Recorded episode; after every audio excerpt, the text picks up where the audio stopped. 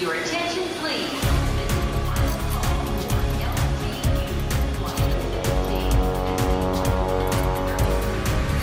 A hora dos portugueses. Celebrou recentemente 35 anos de existência a Portugalia Marketplace, situada em Fall River, no estado de Massachusetts. É muito mais do que uma mercearia portuguesa. É uma experiência que coloca Portugal muito mais perto de quem está longe. A família Benevides consegue uma fusão perfeita entre o tradicional e o contemporâneo. Somos uma estrutura totalmente diferente. Uma que talvez a gente aposta tudo o que é do melhor que há. E acho que também o nosso serviço sempre feito 5 estrelas. A gente sempre, sempre tive uh, uh, sempre 24 horas, quer dizer, até dizia na brincadeira 25 horas para a comunidade. É uma viagem, é, é exatamente isso. As pessoas, muita gente chega aqui e um dos, dos, dos cumprimentos que muita gente pode me dar é que sentem-se que são transportados para, para Portugal. Uh, logo, mesmo que seja por um pouco por um breve, assim, 15, 20 minutos estão cá a fazer compras, mas sentem-se que estão em Portugal. Fernando Benavides sempre foi um sonhador e quando emigrou para os Estados Unidos sonhou e concretizou. Quando eu estive na tropa, eu era o encarregado do bar. E naquela altura apareceu um café e estava com muita fome. E os, os sargentos, as mulheres sargentes e os, e os oficiais todos adoravam aquele café. E então eu vim aqui para os Estados Unidos em outubro de 79, 20 de outubro de 79. E quando eu cheguei aqui, peguei a, a perguntar para aquele café, ninguém tinha. Eu disse, oh, isto vai ser uma coisa que eu vou mandar buscar. Assim nasceu a Portugália. De dia, Fernando vendia café na sua própria garagem e de noite, como muitos imigrantes na altura, fazia pela vida numa fábrica.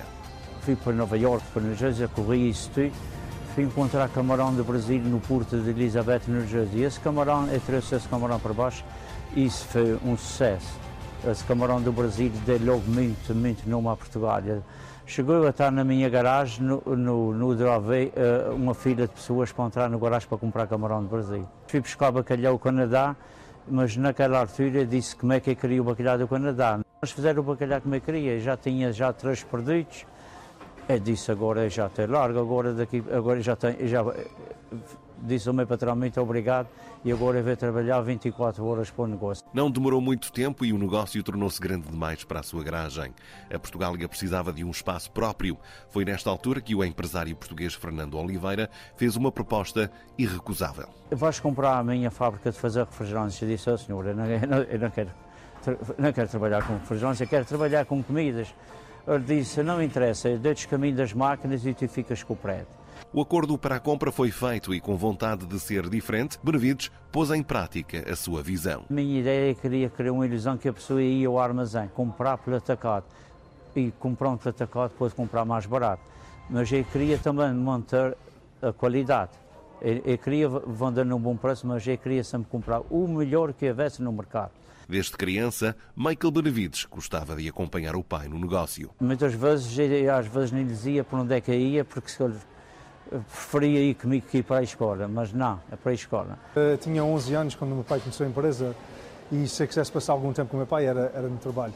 Portanto, mas eu gostava imenso, eu gostava imenso por acaso, era tipo uma aventura. Sabia que quando uh, graduasse da universidade que vinha trabalhar para a empresa, uh, portanto, não, nem, nem, nem era uma coisa, não tinha, não, não tinha outro pensamento.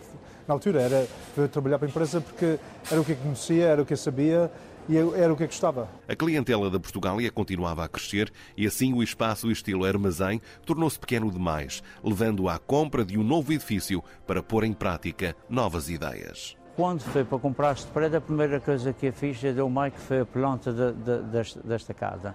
Eu disse, uh, toma conta, eu veio trabalhando na parte no, no, no Portugal Importes, uh, o fim do dia veio, uh, veio lá visitar a Portugal marca preço o que é que está-se fazendo na nossa mas és responsável pelo projeto. Eu sabia que havia uma oportunidade de, de uh, uh, montar uma empresa um, um pouco diferente, uh, que atraísse a segunda, a terceira, a quarta geração que nós, na altura, naquele negócio, não, não estava lá a, a consumir e, e, ao mesmo tempo, também tentar apresentar Portugal de uma forma diferente para, para clientes novos, tentar adquirir clientes novos e criar uma experiência. A Portugália Marketplace, 35 anos depois, é muito mais do que apenas uma loja.